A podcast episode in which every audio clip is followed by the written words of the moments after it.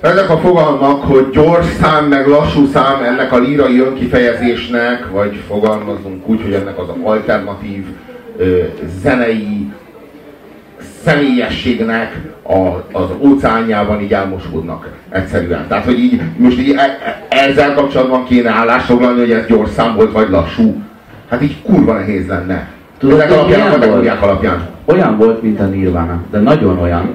Mert hogy ez konkrétan a Heart Shape Box-nak a refrénje egy az egyben szerintem, ami egy évvel korábbi. Nem mondtam, hogy nyúlták, de ott is ez megy, hogy ilyen tingli-tangli, visszaül. Igen, ez a viszont. Meg amúgy... Viszont azt tudod, hogy ez hogy lehetséges? Hogy ezek egyszerre ütik fel a fejüket honnan? Kínából kontinálják. Nem. Hozzák be őket. Mélyebben. Egész jó állapotban megmaradtak. A kollektív tudat. 3-0. Közösen négyzet. Ja nem, ez nem volt. Négy. Már négy, most számoltam utána. Szóval, ami a... következő számot illeti, hát az a Radioheadnek a beérkezése az abba a műfajba, vagy abba a jövőbe, amely szerintem az előző volt az ugródeszka, szerintem amiket eddig hallgattunk, azok voltak az ugródeszkák. Szerintem a következő szám az már mindenki temette a Radioheadet, senki se hitte, hogy az OK Computert meg lehet ismételni, vagy felül lehet volni. Az egész világ azon reszketett, hogy hova lehet tovább lépni a Radioheadből. És aztán itt kiadták a kidéit. És a kidé után meg kiadták az amnéziákot. És nagyon-nagyon rövid idő alatt adták ki egymás után ezt a kettőt, valami szinte egy éven belül, vagy másfél éven belül kim volt mindkettő. És akik várták az új Radioheadet, azok kaptak valami nagyon-nagyon-nagyon sötét, ilyen felbugyogása a Thom Yorke ilyen belső, ilyen lelki világának, hogy így mondjuk a csávóról azt kell tudni, hogy ilyen, neki nagyon beteg volt a szeme, és valami 7-szer műtötték. Valami nagyon-nagyon-nagyon-nagyon súlyos betegsége volt, és kurva sokat szenvedett vele. És hogyha nincs ez a betegség, akkor valószínűleg nincs a Radiohead, és akkor nincs ez a líra, meg nincs ez az egész fájdalom, meg ez az egész, amiről beszélünk, ami a harmadik helyen. Mert olyan mondta, hogy neki folyamatosan kurvára fáj. Nem? Alig él az ember. Hát, és ő ezzel fizet. És tudjátok, hogy mi a csodálatos? Hogy amikor hallgatjuk a Radioheadet, akkor ez valami gyönyörűség. Pedig ez valami pokoli fájdalom. Csak ez a pokoli fájdalom, ami számunkra a gyönyörűség. Mint ahogy levágunk egy állatot, azok az állatnak, ez pokoli fájdalom és maga a halál, de aztán amikor beleharapunk a húsába, akkor az nekünk gyönyörűség. És ez ugyanaz!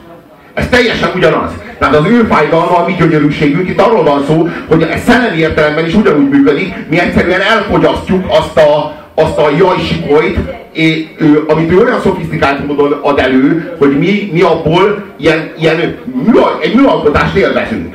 De gyakorlatilag ugyanúgy emésztjük előtt, mint ahogyan a saját táplálékot. De nem, érted, hogy miről beszélek? Nem emésztjük és levágjuk, hanem ő ezt önként adja. Vagy nem? Ezt csak akkor veszi észre az ember, amikor depressziós. Mert amikor igazán depressziós, tehát amikor ténylegesen lelkibeteg valamitől, de úgy, hogy így létezni fáj, akkor a Radiohead számait hallgatni az a poklot pokla. Ha egészséges az ember, akkor a Radiohead számait hallgatni maga a gyönyörűség. Egy esztétikai élvezet. De abban a pillanatban, hogy ténylegesen szarul vagy, mert így lelkibeteg vagy, tehát tényleg meg vagy mérgezve, belül fáj, akkor a Radiohead számokat hallgatni az olyan, minthogyha kínoznának. Ez valami irtózatos, irdatlan gyötrelem, akkor belül kerülsz a Thom Yorke-nak a fejében. Akkor a fejbőrén belül vagy. És érzed azt, valóban érzed azt, amit ő érez, amikor kifejezi magát. Az a valóságos fájdalom. És ami meg lecseng a másik végén, az meg az ínyednek az élménye. Nekem a Portishead ez egyébként. Tehát én még szerintem életemben nem voltam depressziós. Hát aki mondja, hogy nem jó, nagyon érfelvágós zene, mondom, milyen érfelvágásról beszélsz, gyönyörű.